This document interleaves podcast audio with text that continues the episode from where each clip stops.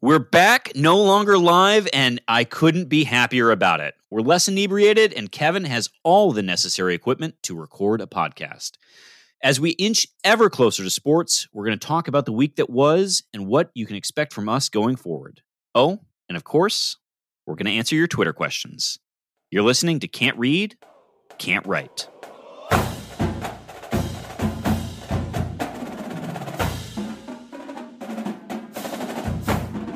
Welcome back, everyone, to yet another episode of Can't Read, Can't Write, the podcast that proves to Wolverines Spartans can talk.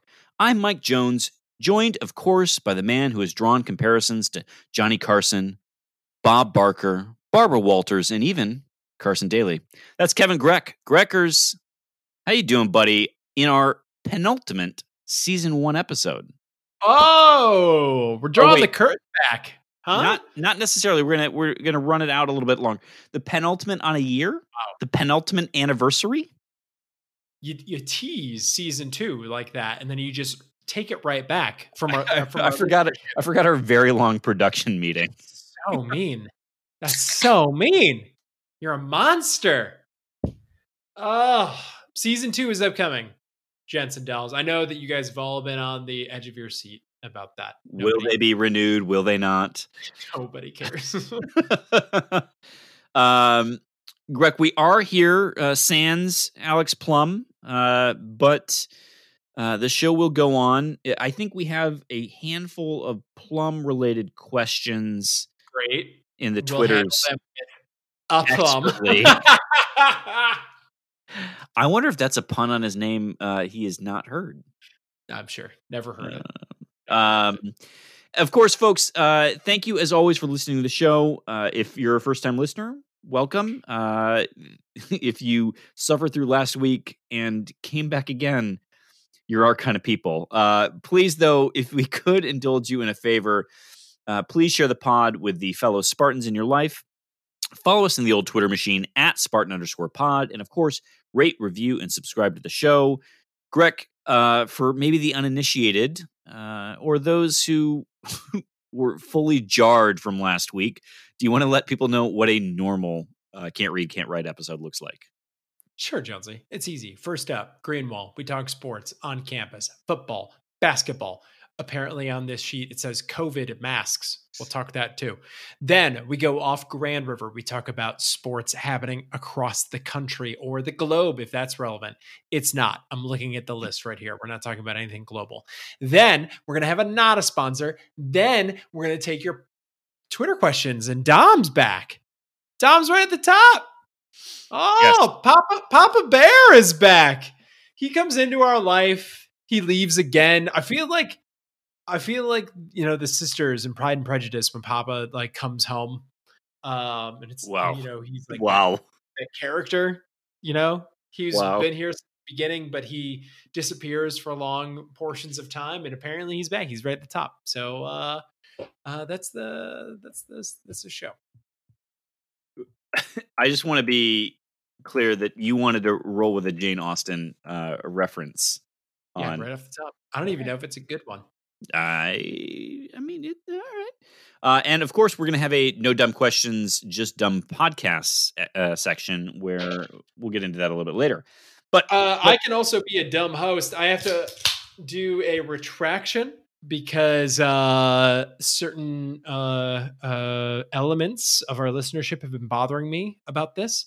Two weeks ago, I accidentally said uh, Tubby Smith when I should have said Lovie Smith. Uh, so I apologize for that. Mm, well, And I I, didn't mean, just accidentally say it once. I apparently said it multiple times. But that I didn't do- catch you on that. I do feel bad about. I will Yeah. also issue a uh, retraction in abstention in, in abstentia. Maybe, Yeah. sort of. let's be clear this was jonesy's fault the Yeah. entire time That's fair. Um, all right, so we'll head behind the green wall first, uh, where we're going to lead with the sport that you know always leads. That is the football, the Spartan football. Um, Grech, it's it's sort of it's funny. We've gone weeks, months with having to make up a sports show with no sports. And for the first time, it sort of feels like maybe, unless we went dumpster diving for content, there's not a lot of football to say other than practice is finally happening. Well, it's a good thing that over those weeks we produced so much podcast content. we went so thin with it. Uh yeah, practice is practice is going. Practice yeah. is is on its way. Uh how does that make you feel, Jonesy? Good. Uh, I'm I'm very excited. Uh, you know, uh, on Wednesday, MSU will start its first full pads practice. Uh, this will be the first time since December an MSU football team has had all of its pads on for practice. Um, I don't know. I mean, it's it's weird. You know, obviously the weather's starting to turn, the leaves are starting to turn, um, but it feels like fall's back. It does. I I know I'm going to catch some flack for this.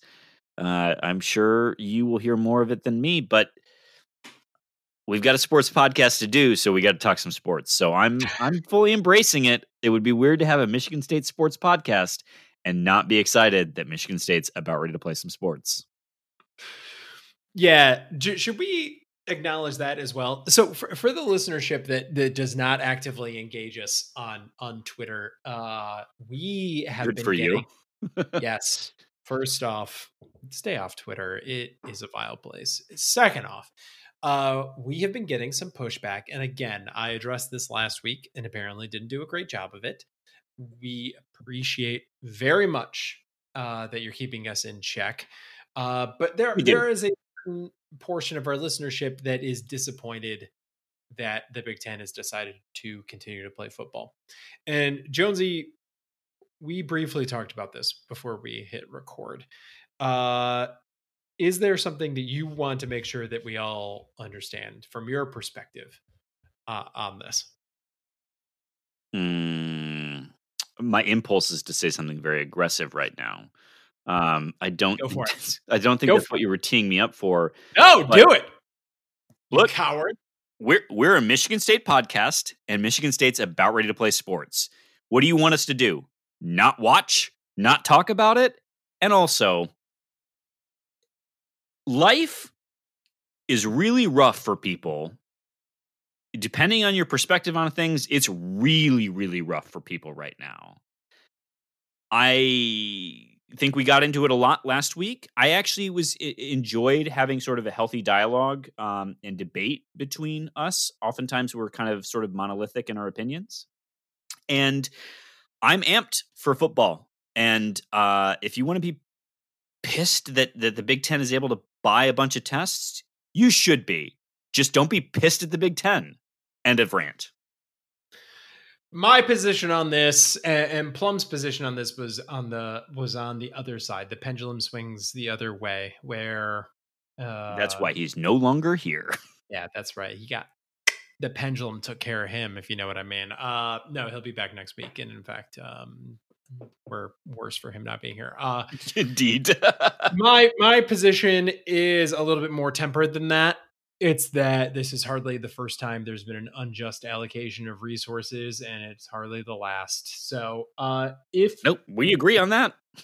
Uh, in an ideal world, sure, every teacher would have access to one of those amazing tests, and we could just frock, frolic through the meadow um, and be COVID free. But there are market realities, and those include that, you know, a big moneyed academic institutions are able to get some of these tests, perhaps maybe even at the expense of others. And this is how they have chosen to allocate them. So uh, there will be football, but it is also not perfect football uh, as uh, as we might get to. Um, yeah, and and I think I, I I guess I think the thing we're going to probably talk about this in uh, in Twitter questions a little bit more. If anyone else wants to give us any amount of flack for our opinions on this, we will. You get one more week, and then we are moving on fully into sports are happening. The world's rough. Deal with it. Jonesy's not a monolith. Keep giving us flack if we deserve it. Oh uh, yeah, no, I'm just talking about the COVID tests. You can give oh, us flack yeah. for a variety of things. If you decide that's something you still want to do, that's fine. Um, that doesn't bother me either. Uh, I will point out though that we had previously said in the podcast that things have to change, and we are in a situation similar to what we had speculated spring might look like, where there is wider testing available and uh, faster testing available. So, is it a perfect distribution of those tests? No, certainly not. But there are mechanisms now that make football easier to play. And that's my position. Anything you want to say before we move on? No, we got some tangential things that we'll touch on later on, but we can move on from that. It was a lively debate. We're happy we had it, and we we enjoy that you all were engaged with us, even if some of you hold opinions that I do not respect. Um, Even if some of you are fools. uh, but uh, we yeah. So Grech, football is happening. They're about ready to breathe all over each other, being fully cleared eh, with some rapid uh, testing, and um, Tucker has talked about Coach Mel Tucker, that is uh, head coach of the Michigan State Spartans, has talked about uh, the team and what he's seen. And we have mentioned on the pod that one of the things that made Michigan State different than some of its uh, Big Ten brethren is that when the season was shut down five ish weeks ago, Mhm. um, they headed straight back to the weight room, straight Yeah. back to strength and conditioning. They And treated it like it was uh, the off season, Right. yeah, th- that we're going to roll with the same.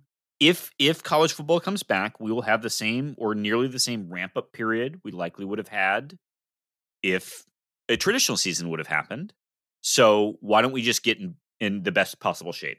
Um, So what I want to sort of point uh, to you to see what your thoughts are is first, you know, Mel Tucker has said he seems pretty thrilled that that's what they did. Um, says the team appears to be in much better shape.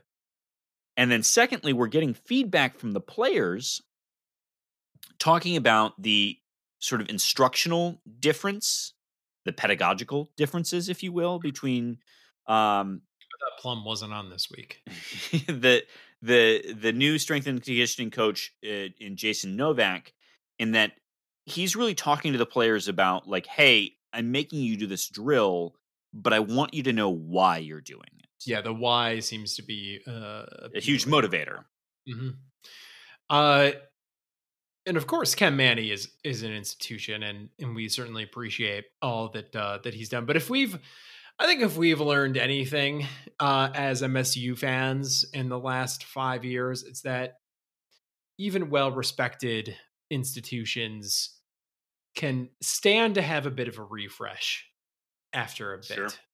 And it seems now on the other side, let's be honest, Mel Tucker's not going to be like, oh man, my first big choice as a head football coach, I made the wrong one. We really should have stuck to the playbook on this one. That was a huge mistake. Like he's not going to go to the to the media with that. Like, oh guys, I really put my foot in it on this one. Probably should have had him running routes.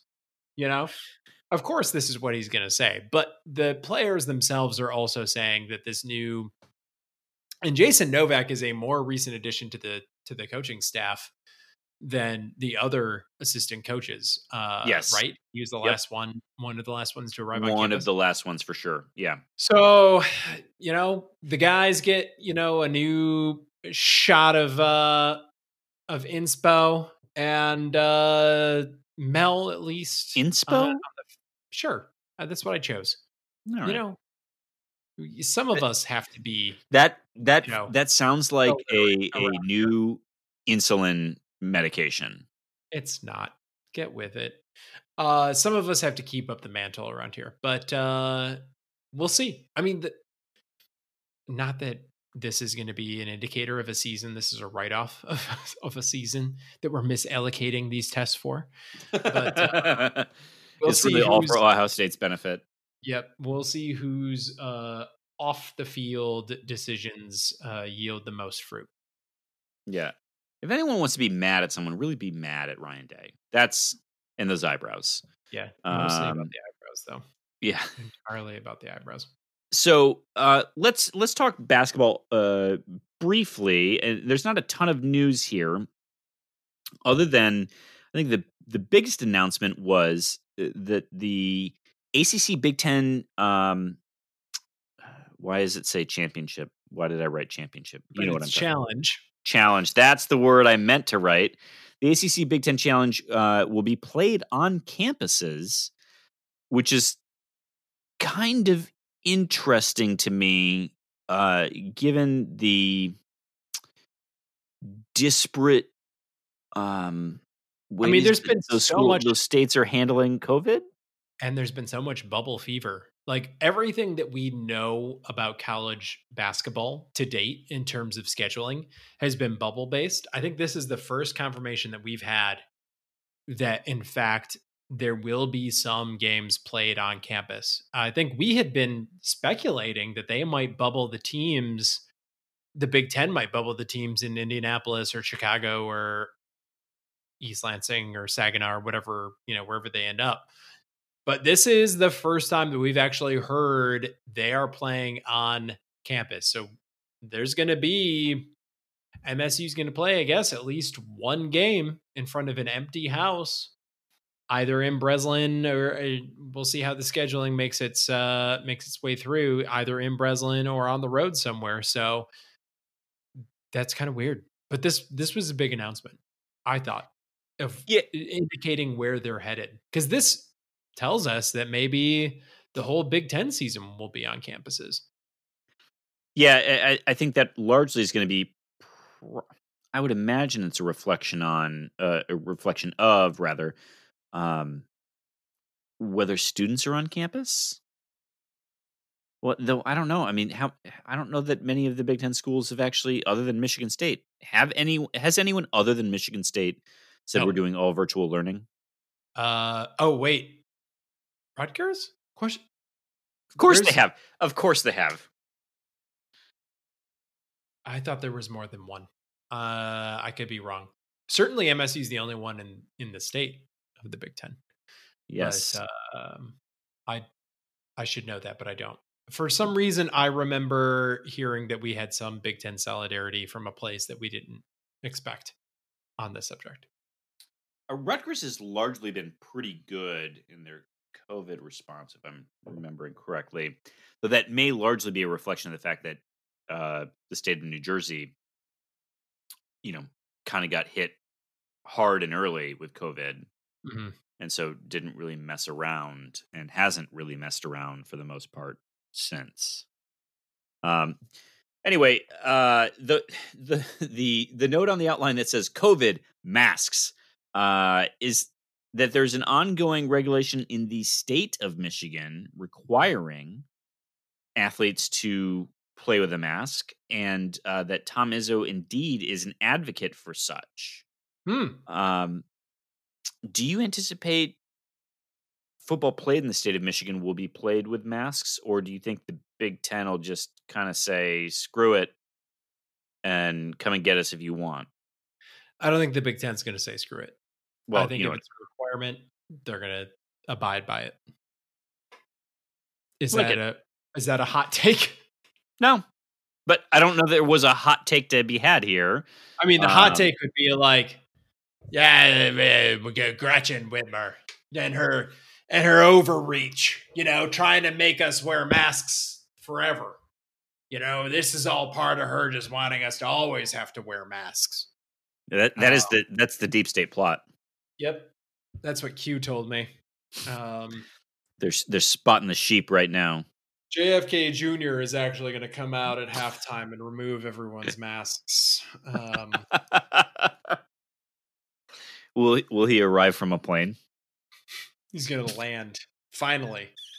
He's going to land at the 50 yard line. Oh, I think we just lost a listener. Uh, bro. The, in case we've we've discouraged people from looking up QAnon, but do know if if you aren't aware of QAnon, a big portion of it is that JFK Jr. didn't die. That in fact he went underground to reveal a huge plot within the government. This is the type of stuff that is going mainstream, and in fact, there are Congress people that are going to be voted on in several weeks that seem to believe this stuff. The Democratic pedophile cabal. Yeah, we're not a we're not a political podcast, but that is crazy. So yes, right. I draw yes. a line there. Uh, all right. Well, Grech, let's head off Grand River, and I think um, let's lead with uh, what I've dubbed Houston. We have a problem. Um, nice. The University of Houston. Yeah, great writing. Thank yeah, you. really good. No way to really stretch it on that one. Like, uh, you don't want to take the low hanging fruit. You know, you want to reach past that. Um, no, here, you know what? You have here. Continue. I'll I'll sit here and wait while you come up with something better. We'll just we'll just cut this. We get time, right? We're running ahead of schedule for the first time in a long time. So go ahead. What do you got? No, don't don't mess up our momentum. Continue. Houston, we have a problem. so, um, you know, going back to all the flack the Big Ten got for canceling, and then now all the flack they've gotten for coming back, but the the the piece that we've said all along and that that really seemed to escape escape media uh, personalities or writers even locally for really understanding what changed why the big 10 said there's no way we can commit to doing this and it's it's irresponsible to just keep pushing it back um versus the the other you know the then the comeback of like we're going to do this now mm-hmm. and the thing that we've been saying all along is daily testing the ability mm-hmm. to do cheap quick turnaround and accurate daily testing is is the only thing that makes this possible okay and so houston uh who i believe is in the aac um sure. they have uh, uh their schedule so far, who they went ahead full bore, no mm-hmm. changes. Mm-hmm. Um, their first game was September 3rd versus Rice. Uh, it was postponed by Rice. Uh, their next game was uh, September 12th versus uh, Washington State. Uh, that was canceled because of the Pac 12 decision. Uh, then September 18th was against Memphis, which was postponed because of a Memphis outbreak. And then uh, September 19th against Baylor because they switched days because obviously they weren't going to play two days in a row. Um, was postponed because of a Baylor outbreak, and then they had a 926 game against North Texas, which was canceled by North Texas. They will next attempt to play football on October 8th. Their whole season season has been canceled or is postponed. I mean, like, I know there's a long way of getting to the punchline, but it's worth mentioning that they went into this, and Houston is a sure is an outlier, but like, I think a quarter to a third of all FBS games have been canceled or rescheduled at this point in time. That's insane. It's not an unexpected outcome. That I mean, no. but it, but it, but it is objectively crazy, right? Like, I mean, it is. Yeah, it is for sure. Right, you're you're providing great commentary. Uh, no, like I, I, this is I, I, don't know what you want from me, uh, Houston. We have a problem. Um, other films that uh, reference Houston include uh, Rollerball from 1975. That that's the one. That's the Thunderdome one. Um, Airplane Two, the sequel that was set in Houston. So that's that's good. Uh, we could have made references to any of those, but uh, we uh, yeah, I mean, the, this is going to happen in the Big Ten too. There are going to be games, and thus there that whole that whole alignment at the end of the season in Week Nine, where the top seeds in East and the West play each other those games are going to be affected by games that were canceled or postponed. There is no postponement in the Big Ten schedule, by the way. There's no there, there's no looking back. There's no bye week. So the games are either going to get played or they're not going to get played. There's the hot take, and uh, and there are going to be outcomes affected by COVID cancellations, which are going to happen in the Big Ten. Sidekicks, 1992, also a film set in Houston. That's a All good right. Let's uh let's move along. We're going to talk uh very briefly about the NFL, Mhm. which is not on the outline at all. Great. But the NFL has fined, uh, as of week two, three head coaches uh, Denver's coach, Seattle's coach, and San Francisco's coach, $100,000 each for not wearing a mask on Sunday, Great. and each of their teams an additional quarter million dollars. What do you think? Good. That's the dumb. That should happen. Is there another side to this argument?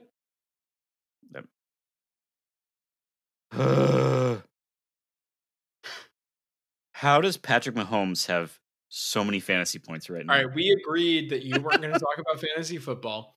We also agreed that we'd make some other attempt to reference uh, Houston and popular culture. And I would point out that the TV show sitcom Reba took place entirely in Houston, though it was filmed in Los Angeles. And you could have, you know, made a reference to that. But now it's always Apollo 13.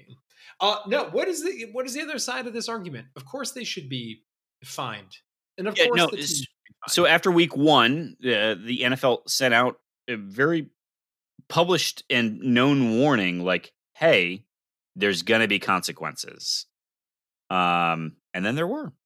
So it's do great. You want some, do you want some breaking news? Relevant breaking news. Uh, this is straight out of the headlines from Yahoo Sports. Notre Dame has announced that on Monday there were 18 players that had tested positive uh, for COVID 19. That is officially more than you can have to play football in the Big Ten. So Notre Dame would not be playing this week in the Big Ten. Uh, fun fact: Notre Dame has regularly chosen not to play in the Big Ten, so nothing is new.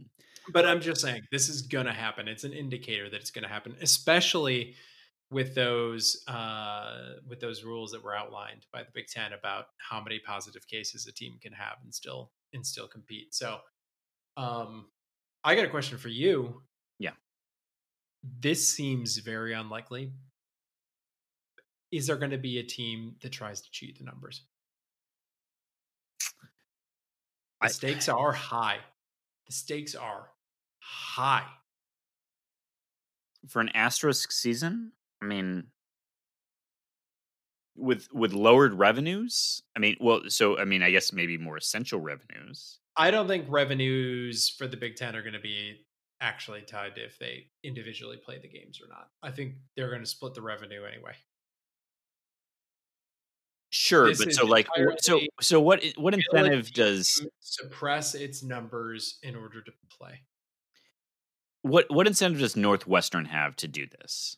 Well, it, let's be honest. It's, it was never going to be Northwestern that was going to do this. It would be someone like Ohio State, who actually has something to lose. Uh, it would be someone like Nebraska, who's shown that they are ridiculous. It was going to be someone like uh, Maryland, who obviously have no morals and are just terrible, like a garbage institution, just like the worst of us. Maryland, terrapins. Ugh. Is it going to happen though? That's my question to you. Probably. I just don't know that it'll get caught. Like, and, and this is, you know, the "We Want to Play" movement was all about this from the get go. Was that we want, you know, clear, independent, you know, player decided upon testing, and then th- that changed, Mhm. right? Like, eh, they somehow killed that movement or that piece of the movement, and it would have been nice to have had you know like some oversight from the conference uh, but but at the same time you know I, I saw a tweet not that long ago from uh i think it was from chris solari who's the the uh, beat writer for the free press Way to jump ahead on that. well that that they're still waiting from a, for a response from the big 10 on the almost certain concussion that brian lewerke suffered against what was it illinois Mm. That there's that at every game there's a Big Ten monitor who's supposed to be watching for concussion signs. Yeah, I remember that when that all happened last year? So they're still waiting for a response. So I don't even know that I trust the Big Ten to do this. That's a good point. Because they clearly they have failed at player safety at the like the the one job this person have is to sit up in a box with binoculars and be like, did someone get crushed in the head? Great. They need to not play right now. Like I don't know. I don't I don't I don't know. Um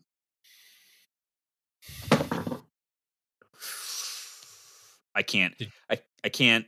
I just keep seeing Patrick Mahomes numbers and it's driving me nuts. Okay. So stop. put the phone away. Just all right. Let's talk about the last thing here, which is so we've not really covered it on the pod, but there is let uh, there's there's currently litigation going on right now mm-hmm. surrounding uh, additional benefits that the NCAA has permitted uh, member institutions to pay mm-hmm. to student athletes.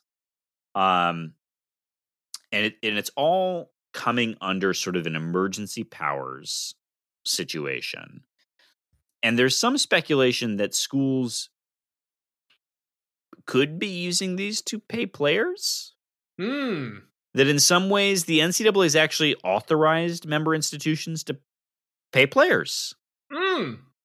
Um, you know, it can be for a variety of things, like, hey, do you need a new laptop, or like, it's not literally like I'm putting money in your bank account. You're not getting rich on it, but uh, it, it's certainly been a liberalizing of the rules. Um, I think for me, Kevin, it, this this storyline, despite it being on the outline, is not is not particularly juicy or interesting in that it is not it's not a beneficial way of having the conversation about how players should or should not be compensated. Right. Like it, it, it it's not clear cut. It's not related to to anything other than a deal they strike with their coach, which feels a lot like you know, sort of the the um it's not the you don't necessarily get a I forget the technical term for it, but like baseball and softball are not like you don't just get a full ride, right? Like your Right. coach and even football to a degree is cutting some players deals every semester. Yeah, and in fact, in some of the in some of the sports, you're uh you're not guaranteed your scholarship from year to year. You know, they have X number of Right. Scholarships that are allocated to the team, and you're competing inside the team for partial scholarships, even. yeah, times. just a fraction of one. Yes. Mhm. So, uh, you know, I think this is interesting in that if the NCAA wanted to be maybe, I, well, I don't know what their angle is on all of this. Um, their angle is they're I think they're probably pointing at some things where they're like, "Well, we're liberalizing it. Why? They what, we're doing a thing. You know, we're supporting students in these ways." Um, it doesn't bother me. Uh, you know, it doesn't bother me. I just, uh, you know, it'd be nice if there's a little bit more clarity behind. It, it already feels a little bit weird that, like, I mean, we joked about Matt Seybert, who we love, but that that he scored a touchdown and was given a scholarship, and then it was like scored another touchdown. It's like, dude, Matt, Matt, you had it. Like, you didn't need to score more touchdowns. You're actually devaluing your scholarship right now. um, you were So- one scholarship per touchdown before. Now you're one scholarship per two. I mean, what are you doing? yeah, yeah. Keep Move Keep- on. keep the value of a tight end high for those who come after you. Mhm. Um, but I, I, I guess it. I don't love that system though, right? Like it, there is something. Well, it's similar. I mean, right now, student athletes are being paid, you know, per different costs of living uh, for their traveling and other stipends, and it's not the end of the world. So it's No. not perfect, just like everything else, but it is an opportunity for the NCAA to, sh- to show, like, well, you know, we saw an immediate student need and we addressed it, and we are listening to these concerns. You should do PR for the NCAA. You seem to have the talking points down, and that that voice maybe isn't the dulcet tones, but it does sort of feel It's like I mean, pure oxygen. Just I've been finding bones. myself in a position where I have to start defending the NCAA because the Overton window has gone so far past my position that like I remember when Yes. this started out Yes. and I was like, yeah, players are undercompensated. There's so much money everywhere. And everyone was like, they get a scholarship. What do you want? And I was I thought that at one point, but I probably switched over 10 years ago or something like that. Mm, Probably longer than that. And now we're to the point where you can just be like, the NCAA is slavery. And people are like, hmm, it's a pretty good point. so, like, I am, I don't know where I am on the spectrum anymore. Um, and I think that there are absolutely huge beneficial parts of the NCAA to most student athletes. Yes. Do the highest performing student athletes get compensated in kind with their performance? Probably not. Almost certainly not. But does the Joe average or Joette average student athlete in the NCAA net benefit from the system as it exists today? I think yes.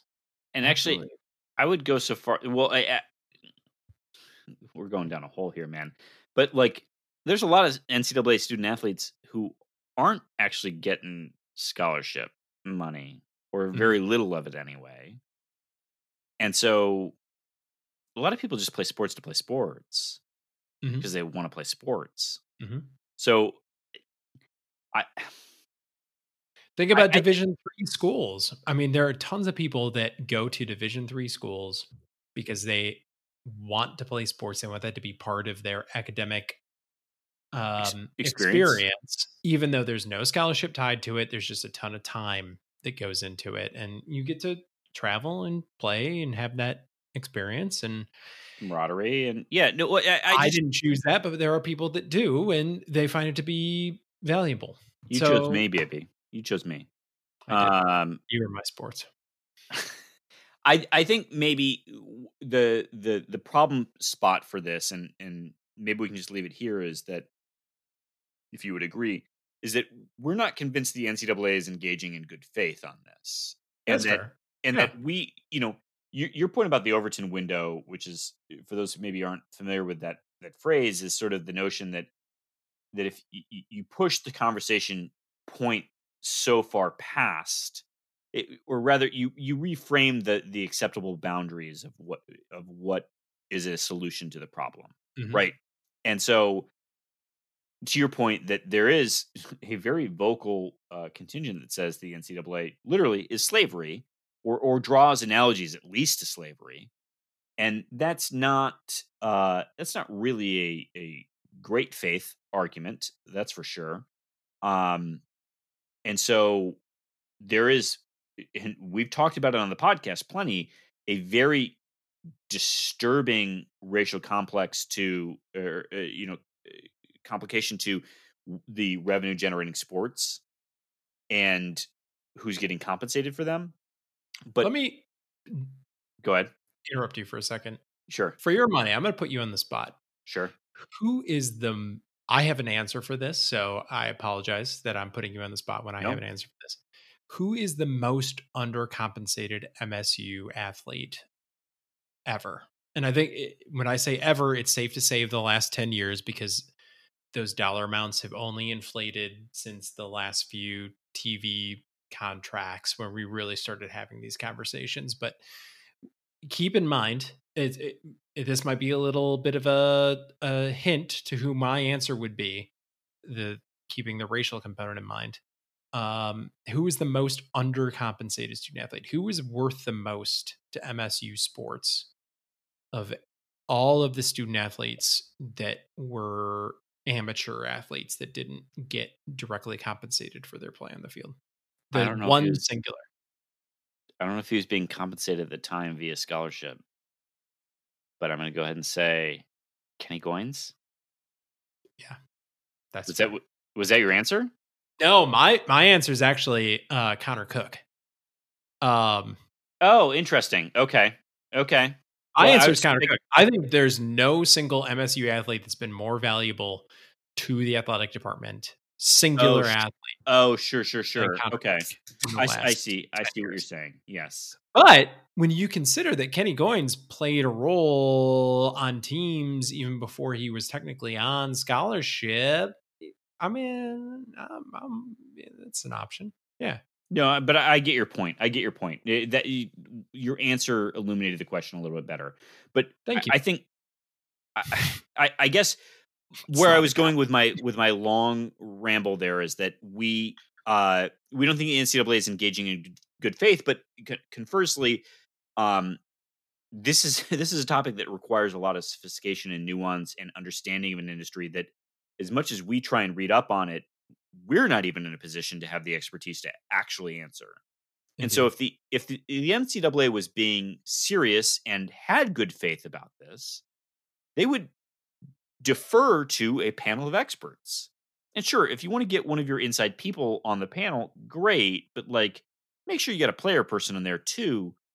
But get some people to actually study the problem and implement genuine recommendations that that allow for players to make as much money as they can off of the time that they're there.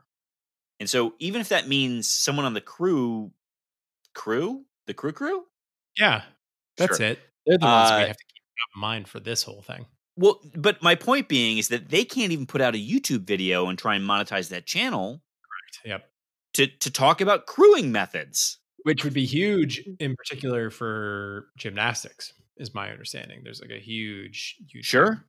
uh, gymnastics That uh, tracks because cheers a thing, um, and similar ish sports. great opportunity for women to to take advantage of their um, Or being being a golfer and going to the local, you know, the the being a sort of pro at the shop over the summer.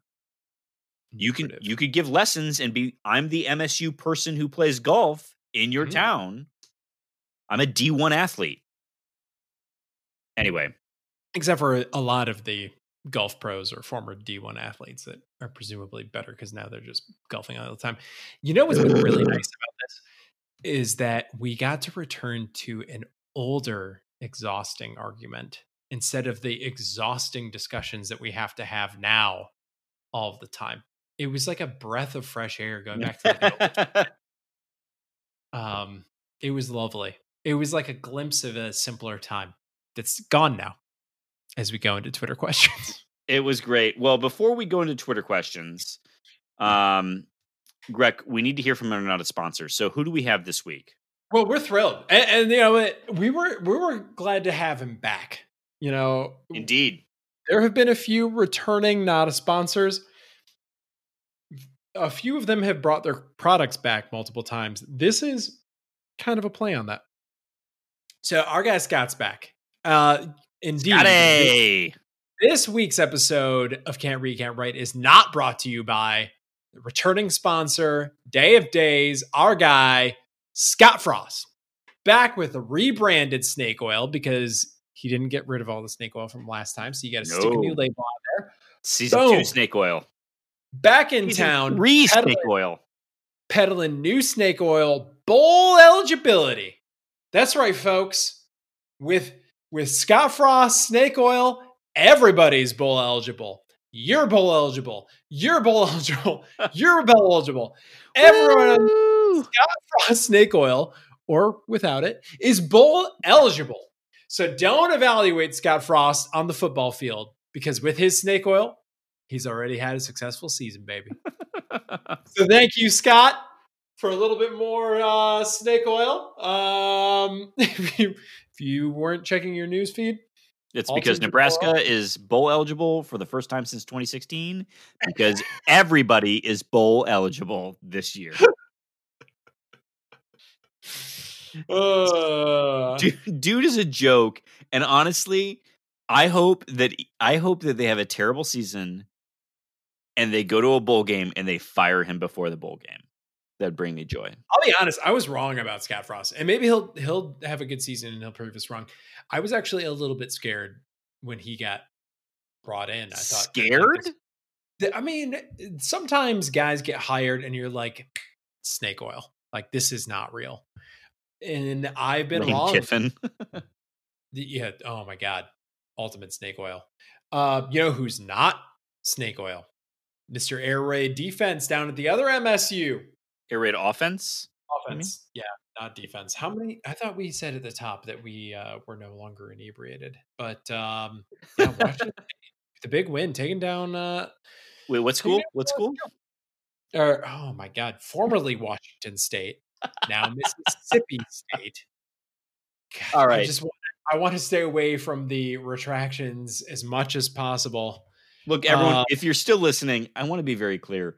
Next week, you will have a very professional podcast. Yes, I promise.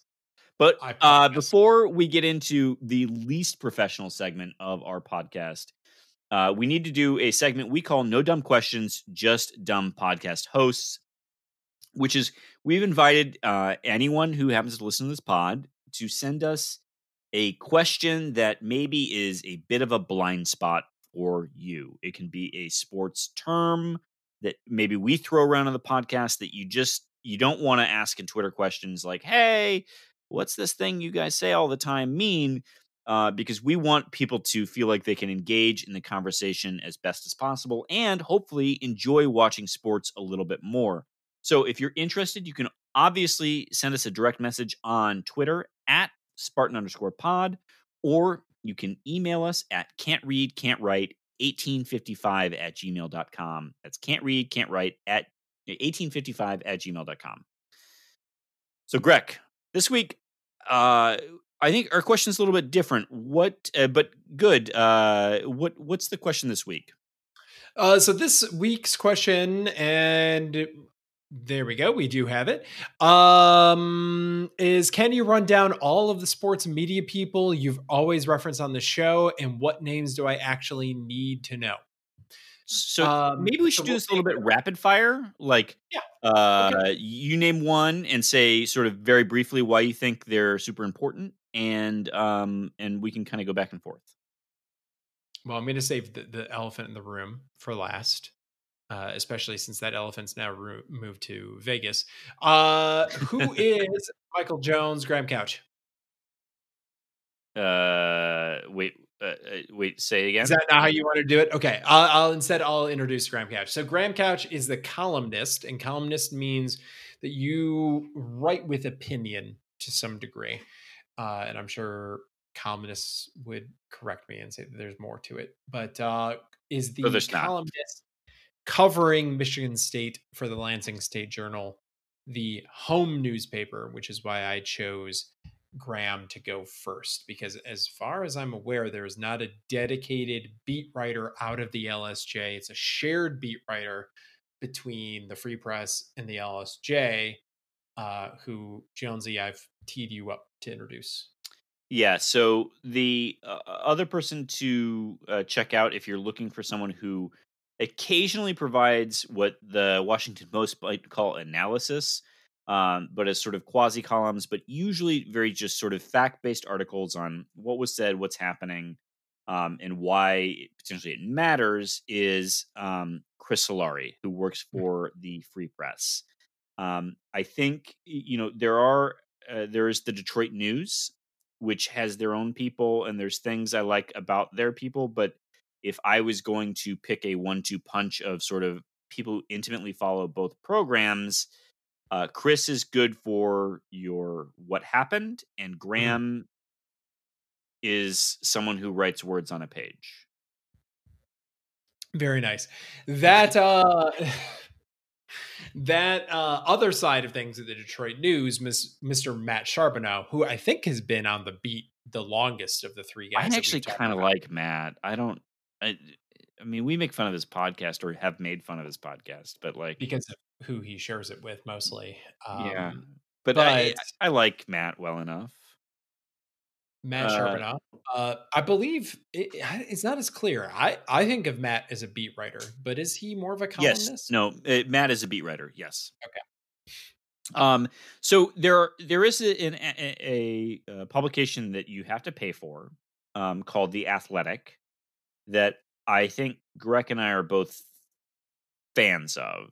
I'm not speaking out of turn there. Not as an institution, but the people that cover Yes, uh, MSU. yes, y- Yeah, so Because- uh, the athletic accidentally went on the record saying something mean about local journalism that I don't appreciate. But the good people that work at the athletic that cover MSU uh, are both very good writers and very good writers uh and and good the athletic tries to focus on storytelling which i think is a differentiator. So um the three people to follow that are of merit are brendan quinn who uh is the beat writer for michigan and michigan state basketball. Correct. uh colton pouncy who is the beat writer for michigan state football and then i would throw in nick baumgardner Yep. uh, who does uh, he's sort of a little bit more roving, so not all of his stuff is going to be on the the topic you may or may not want, but he does excellent film breakdowns and will likely do something interesting for the new MSU season. Um, Yeah. He, his role seems to be almost like a the columnist among columnists. And I, I don't know if I'm wrong about that, but it, Yeah, he- it seems like yeah, he like covers. I think technically he's a columnist for Michigan, Michigan State, and Lions football. which is funny because uh, Colton is is really a columnist that explicitly covers MSU football. So Indeed, he he's I guess more senior and he gets to just choose what he writes about uh whenever he wants. Um it's a good gig uh if you can get it. They're all very good. MSU I'm going to take this opportunity. Is there anyone else that you wanted to cover? Do you want to do M Live? Do you want to do I- Kyle so- Austin? Do you want to do anyone else? they're they're they're fine follows on Twitter for like if you want live updates on a uh on a press conference. But honestly, I would pick Solari for that because it's fine.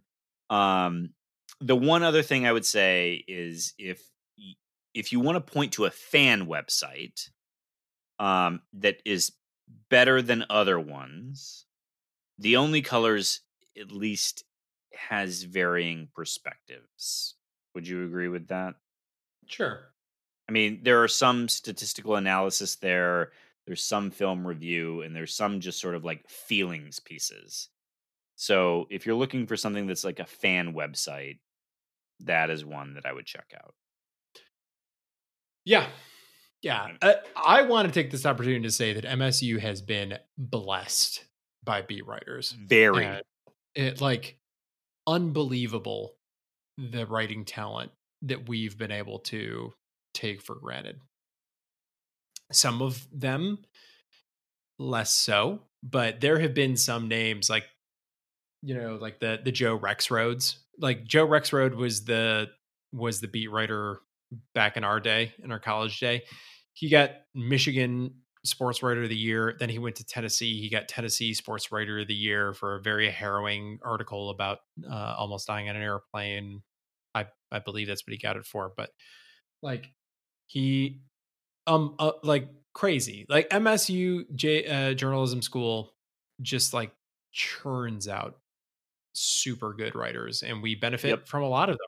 Uh, some of them have gone national. Like Diamond Leung is on the West Coast now. We had him for a while. Um, I, I mean, guys that we have now are going to move on. Graham Couch isn't going to move on. He's here forever. But Yeah. um, He will not admit it. but uh, it's uh, the journalism that we've gotten from MSU Sports has been really, really, really, really good. Yes, I would agree. Um, and then there's Graham Couch. So uh, I don't know why I'm on a roll today with him, but So mean. I mean, just honestly, read an So article. mean. and It's like, holy shit, man, get an editor.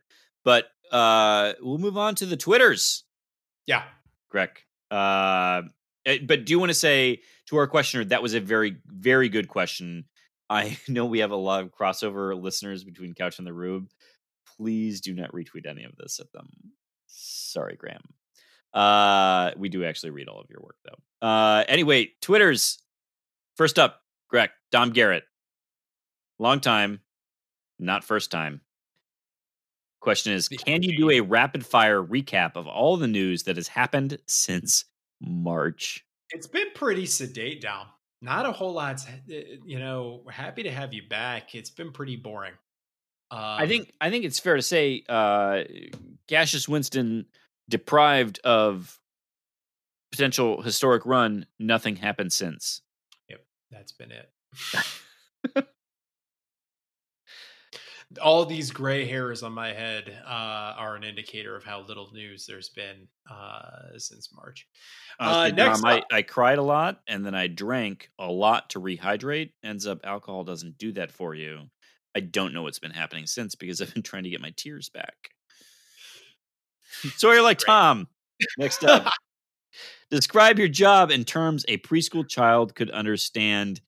Uh Grech does PowerPoint good. Grech, what's your job? I I don't uh, directly sell the thing. I help the people that sell the things sell the thing. Uh, what about you? um sometimes people sue each other. Mm-hmm.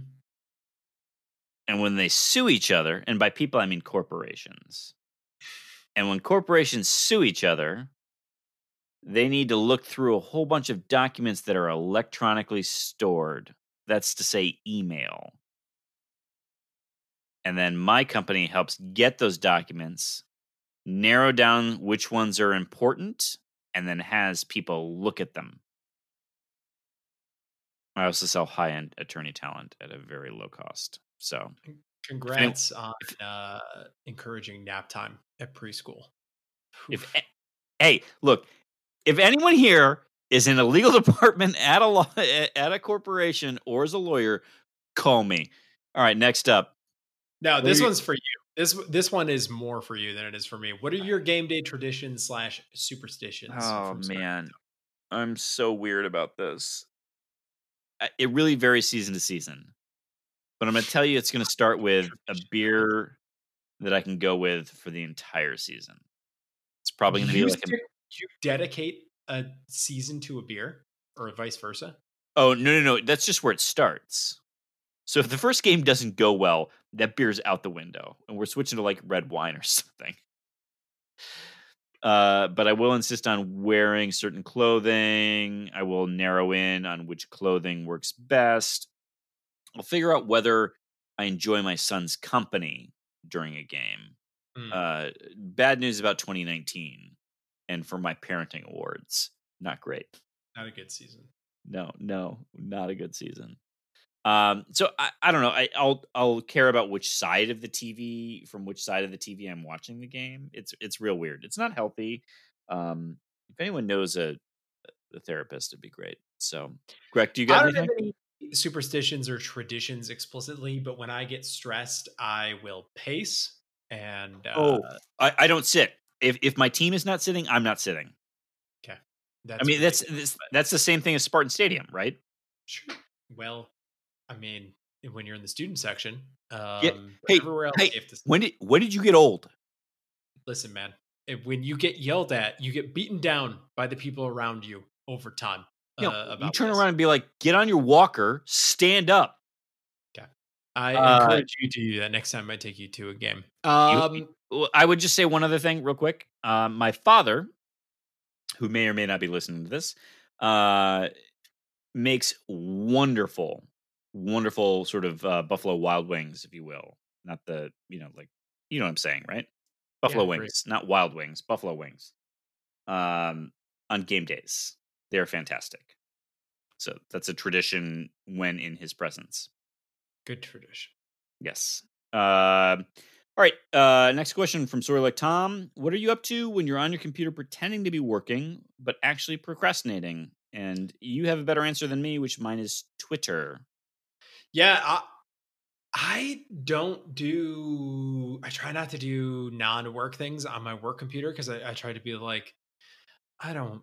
You know, maybe they track me. I don't know. I don't think they do, but maybe I do. Maybe they do. So I'm like, let's. I have this thing about being like, if you're gonna fire me, I want you to fire me. I don't want to give you some out. Uh, like we tracked your activity and you don't work four hours a day. Um, so it would actually be on my phone and I would be doing regular phone things, checking up on news, that kind of stuff. What about you?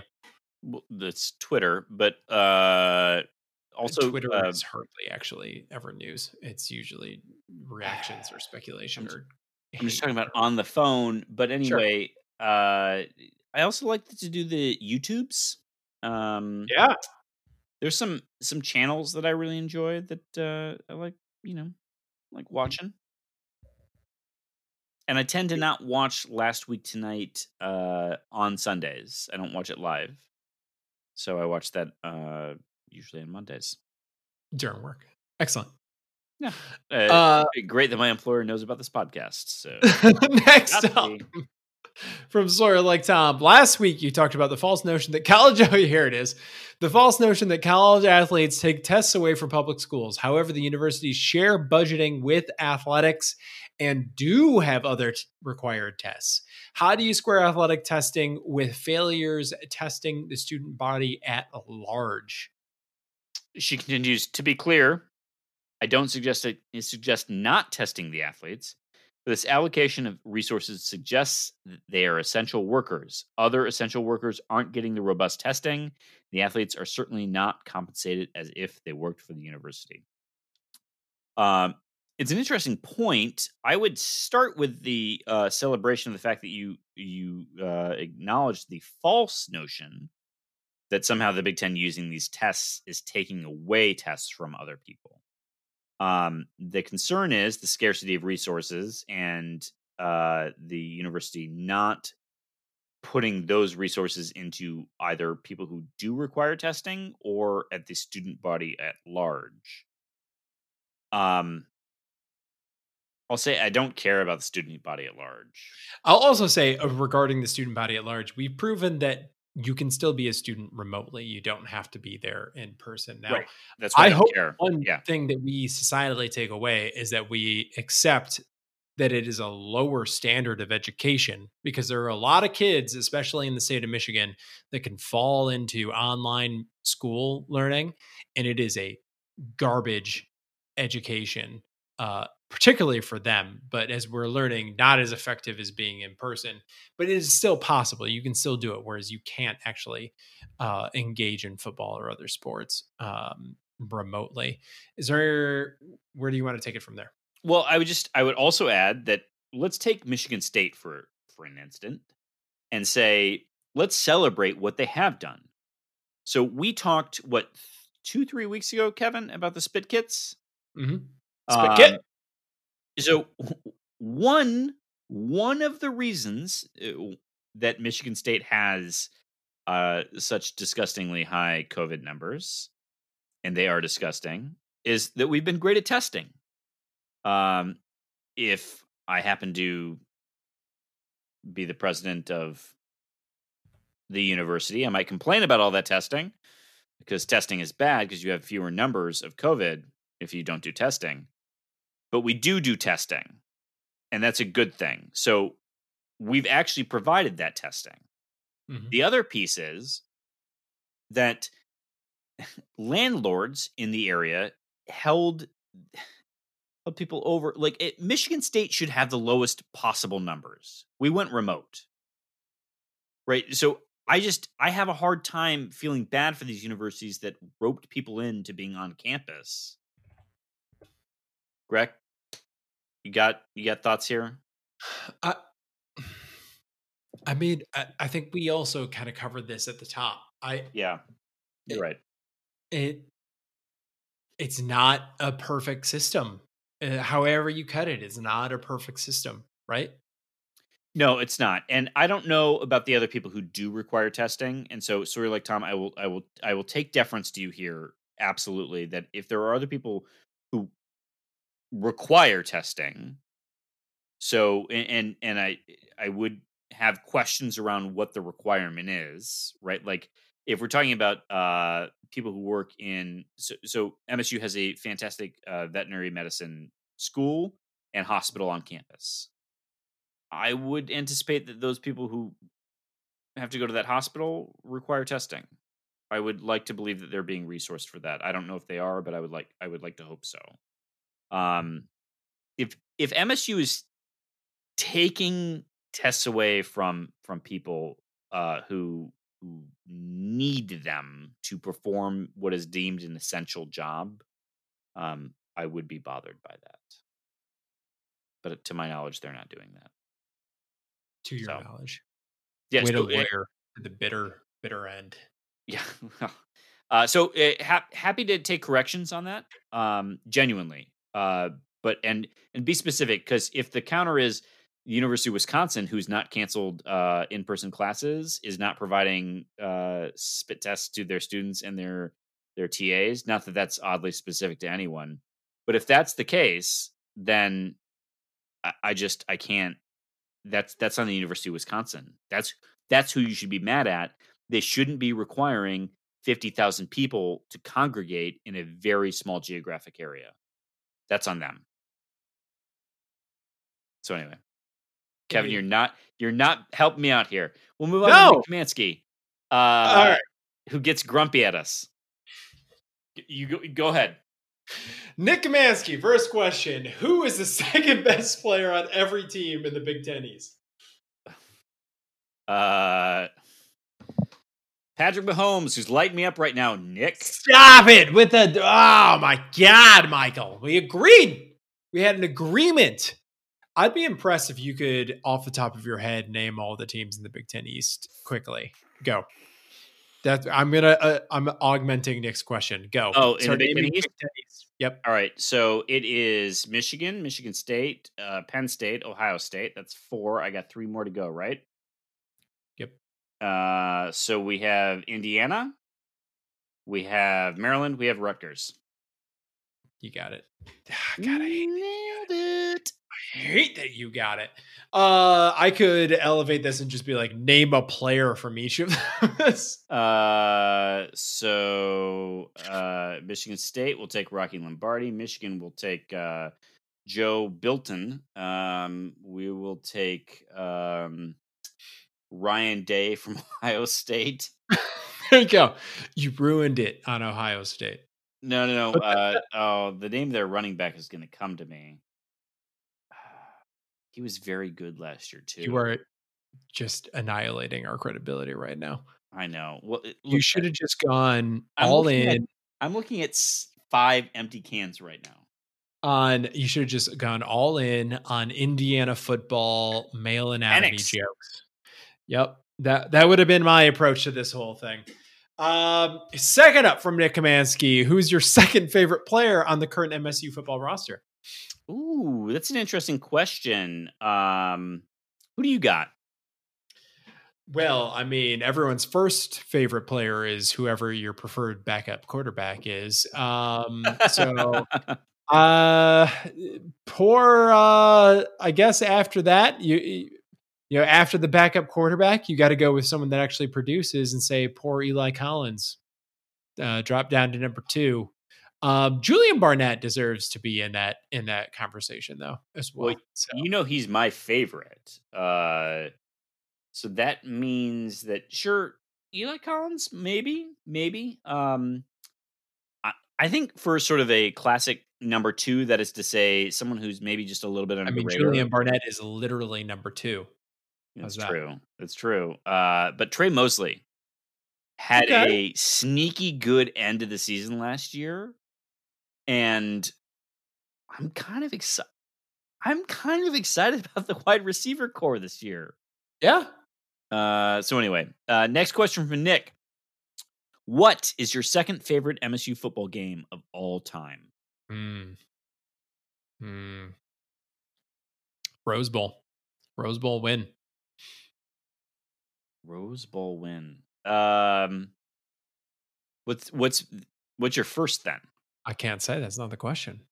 I'm just telling you the second.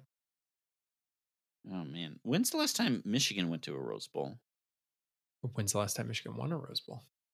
No, but went to one. I specified win, Oh, so I God. could set even further back. Oh, Uh, man. what about you? What do you got? Um, that Cotton Bowl game, man. Oh, against Baylor? Yeah. underrated as a really great game. Yeah. Crazy. Um, How many people do you think stopped watching that game? Can't relate. I I mean, I had that I had that time blocked off in my calendar. I had to be there for the time. Yeah. Can't relate. Um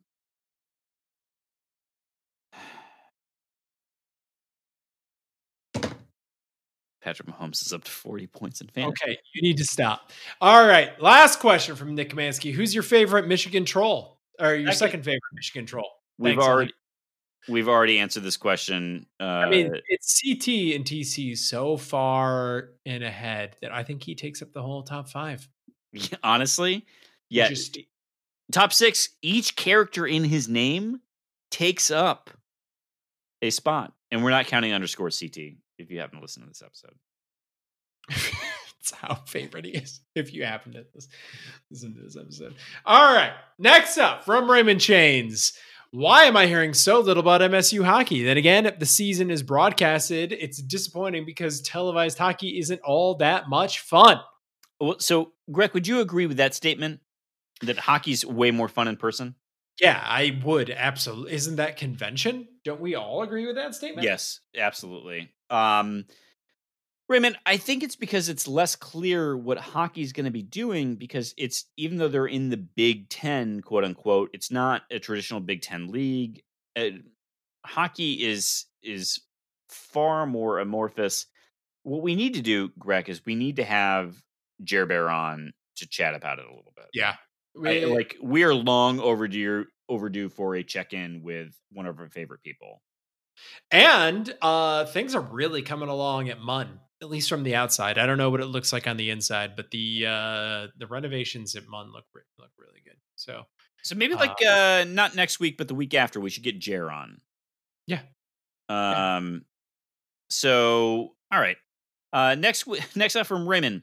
This week on the D'Antonio show, when Chase Winovich ends up in the hospital with a broken jaw, suspicion falls on the coach who was seen near the scene of the crime, or the coach suffers amnesia and thinks it's 2015 just before the playoffs. Nobody wants to.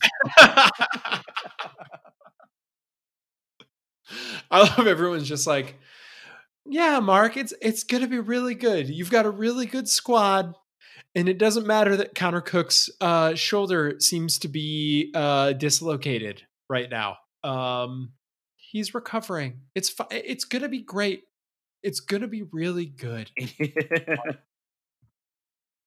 This could be the uh, the other 2015 Cotton Bowl. Um, MSU played in two 2015 Cotton Bowls. Um, although uh, Raymond specifies the playoffs here, maybe we can choose to believe that actually D'Antonio is really excited about that Baylor game, and it is going to be a wild one. Um, but I think what's most important about the college football playoff is not the outcomes; it's that you've been there at all. Yes, I think we all agree that that is the most important thing. It's like, yes, you you like measure yourself on whether you've got one or not. an eternity ago, doesn't it? Like 2015 was really not that long ago, but it seems like an eternity ago. oh, um, times. Yeah. The last up from, or no, we've got two more from Raymond Chains. Are you guys reading any books, sports related or otherwise? What's the last book that you read? Uh, feel like we've gotten book questions before, and they have always not ended well. I am Um, actively reading for work. Uh, white, uh, white fragility. It's our uh, diversity. What? inclusion- It's our diversity inclusion book club uh, book that we're going through right now. Uh, so I'm actively reading that. Um, Good on you, sport man. Well, I, you know, I try to I try to be part of the culture here. Um, sports books that are great. Uh, I haven't read one in a while, but Seth Davis wrote "When March Went Mad," which is all about the 1979 tournament, and that is a fantastic chronicling that you're almost certainly going to learn something while reading, and it does a great job of uh, talking about just not just the explosion of the MB double and the NBA as a result of that game, but also how March uh, Madness benefited substantially from that game as well. It was like huge turning point uh, in in basketball. So, what do you got? Anything? Um, honestly, no. I like reading, but I'm taking a minute. Uh, there are a handful of so the book that I'm going to read next. I saw the trailer for Dune. I've not read it. It made me want to reread it. Uh, it made me want to be like, all right, let's go back, let's redo this. I, I saw that Um, trailer and I'm like, this this sounds too, this seems too stupid and insane to be this popular. Dune's fantastic. The Oh, Dune well, universe it's a little weird, but Dune One is is really good. Well, yes, I I I, I very much want to read it. So um I'm looking forward to it. And uh yeah. So next up is a question for our dear friend Plum Alex at Plum Alex on the Twitter machine. So Uh, the to actually uh, answer this, even though he's not on the pod. Yes, uh, that's why I felt uncomfortable including it. Um, so uh, Alex Plum, for those who don't know, is uh, has a master's in public health and works in public health for a large hospital system in the state of Michigan. So, uh, you know, We're being intentionally vague because there's no way for you to figure it out with your with his full name. Consented to information. it. You know, I, I just don't know what I'm supposed to do. Anyway, um, what do you, he? The question is, what do you think will happen to Florida with their loosened up COVID regulations? What's a likely scenario? And Plum replied merely with a GIF that just said, "Well, good luck with that." Um, I don't think you need a master's in public health to know that Florida denied COVID for a long time. It bit them in the ass. It'll do it again. And they opened all the bars up. Brilliant. Yep. So uh, before we move on to the rest of the Twitter questions, uh, Kevin, I just wanted to take a brief pause to ask listeners to recognize a reality that we're about ready to enter into. Uh, games are going to come back. We're going to have some previewing to do, and we have loved the interaction genuinely that we've gotten from everybody, particularly during the off season and COVID times. So we're actively soliciting thoughts on how maybe to incorporate Twitter questions into future future episodes, knowing that we're not going to be able to probably do all the Twitter questions. Right? Is that a good way of saying it? Tell me if cutting it to two instead of four is a bad idea for some reason.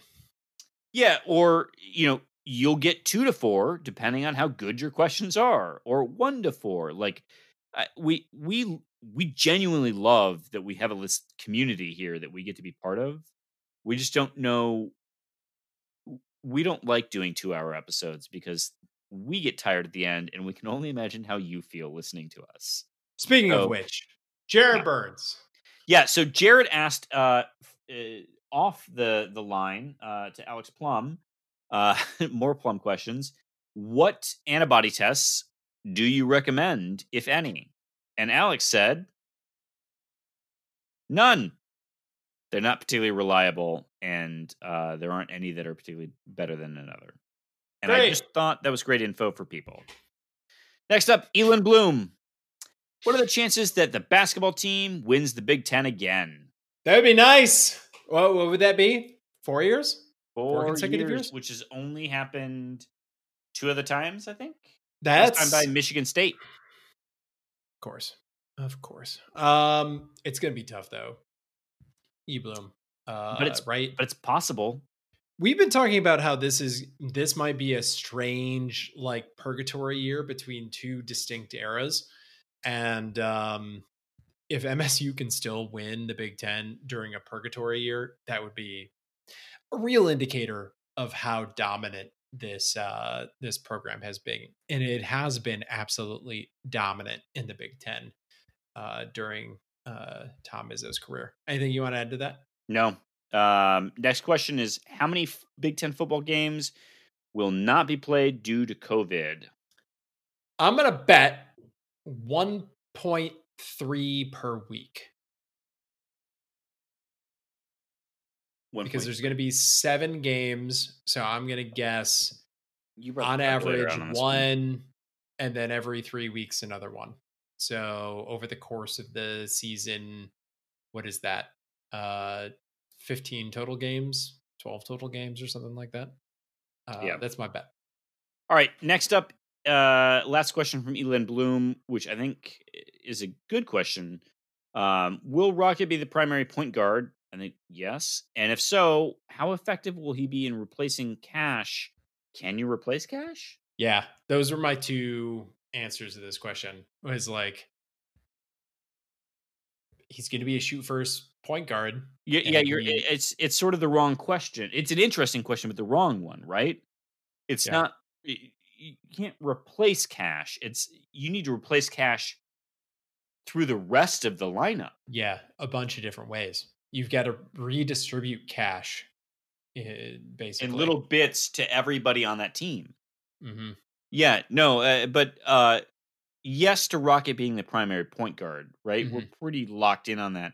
I. Yeah. mean, uh, AJ Hoggard. I mean, maybe he sneaks up and starts taking fifteen minutes by the end of the year. I don't know about that. I, I mean, I, mean, I said I don't think there's a maybe. huge. Uh, he's not a like. He's not a dyed in the wool point guard, and there is not a huge history of Tom Izzo point guards coming in and just like ball dominating their first year. It doesn't Sure. really Sure. happen. So I, it's going to be Rocket, and it's going to be a different look than we're accustomed to seeing, and hopefully that ball distribution and running the offense happens in other ways, but it's going to be tough because how much of MSU's offense just graduated slash went to the uh, the NBA? Like sixty percent of it, or something Yeah. like that, or more. Yeah, or more. So it's it's going to be a new look next year, and Uh, um, it might be a rough transition to begin. but it'll be fun. Uh, next up, Upper Deck Jerk Guy. Have you ever thought of changing the pod name to Jonesy and the Rube? Honestly, I am. I feel like I'm the one who's more insulted by this. more backdoor uh, shots there at uh, I'm just doubling down the- because they're going to be my mortal enemy until we overtake them. Um, Indeed. but uh, yeah, honestly, I don't know how to feel about this question. Next up from the Upper Deck Jerk guy, what position coach should I be preparing to tweet about firing? All right, this is a good question. This is genuinely a good question. I mean, it's it's Jay Johnson, right? It's offensive coordinator. Get ready for it. Oh, I think I think Mike Tressel's where you're gonna about you're gonna get ready to tweet. Really? Tress? Yeah, He's the one you know. Yeah, but but defense was a little bit kind of on the down last year, and Okay. if whatever his position group is, if we get beat over the top, if we get beat over the top, people are gonna be people are gonna be talking. All right. All right. I'm on board. Yeah, But uh last up from Upper Deck Jerk Guy, what's considered up north in Jersey? so In what way is my question? Like literally up north or like culturally up north? yeah, because culturally up north, it's the shore. Yeah. Um, you know, and despite what MTV has shown you, like that's not sort of ubiquitous of, of shore culture. um, there are shore shore towns that are shore counties even that are dry, so that sucks. Um, and they're very expensive places to like. So yeah, the shore is most sort of analogous, though it's a much closer commute. So I don't know. Otherwise, up north is is Hamptons or people who decide to go to Maine. Like that's the nearest up north, if you will, to New Hmm. Jersey. So It says a Yep. lot that Jonesy decer- decided to interpret that question as like up north as Traverse City, which is not with my upbringing what I would have called the up north, which is like where's the backwoods part?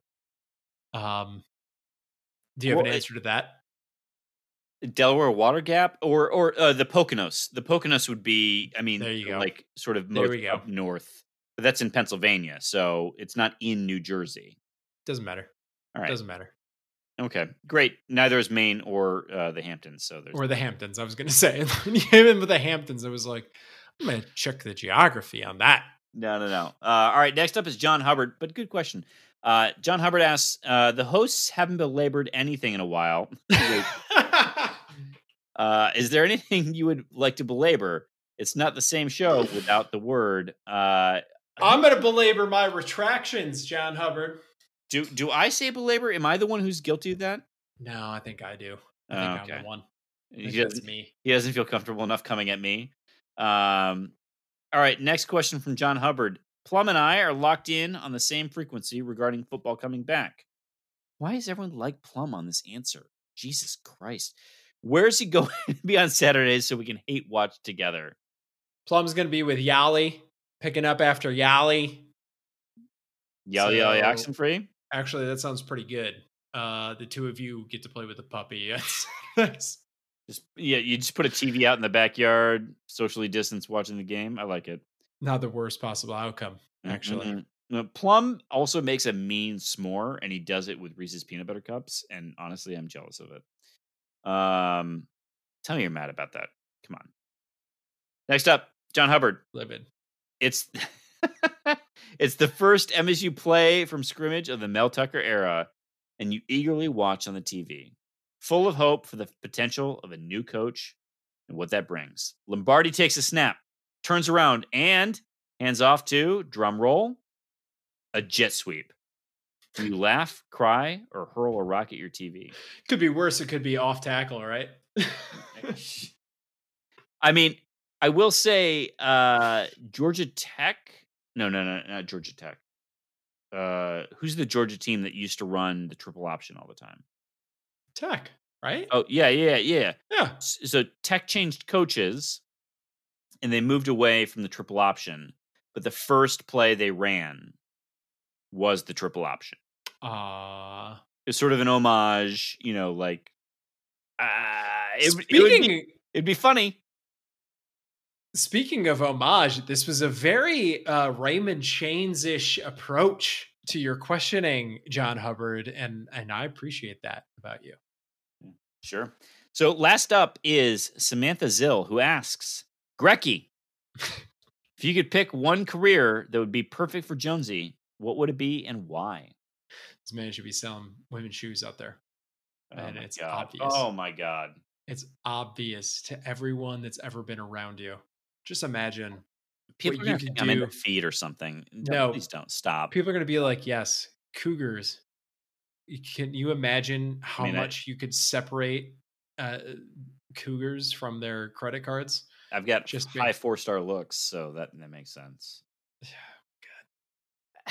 You would have like strong opinions on these things. You would have, you'd be, you would, Y- yes.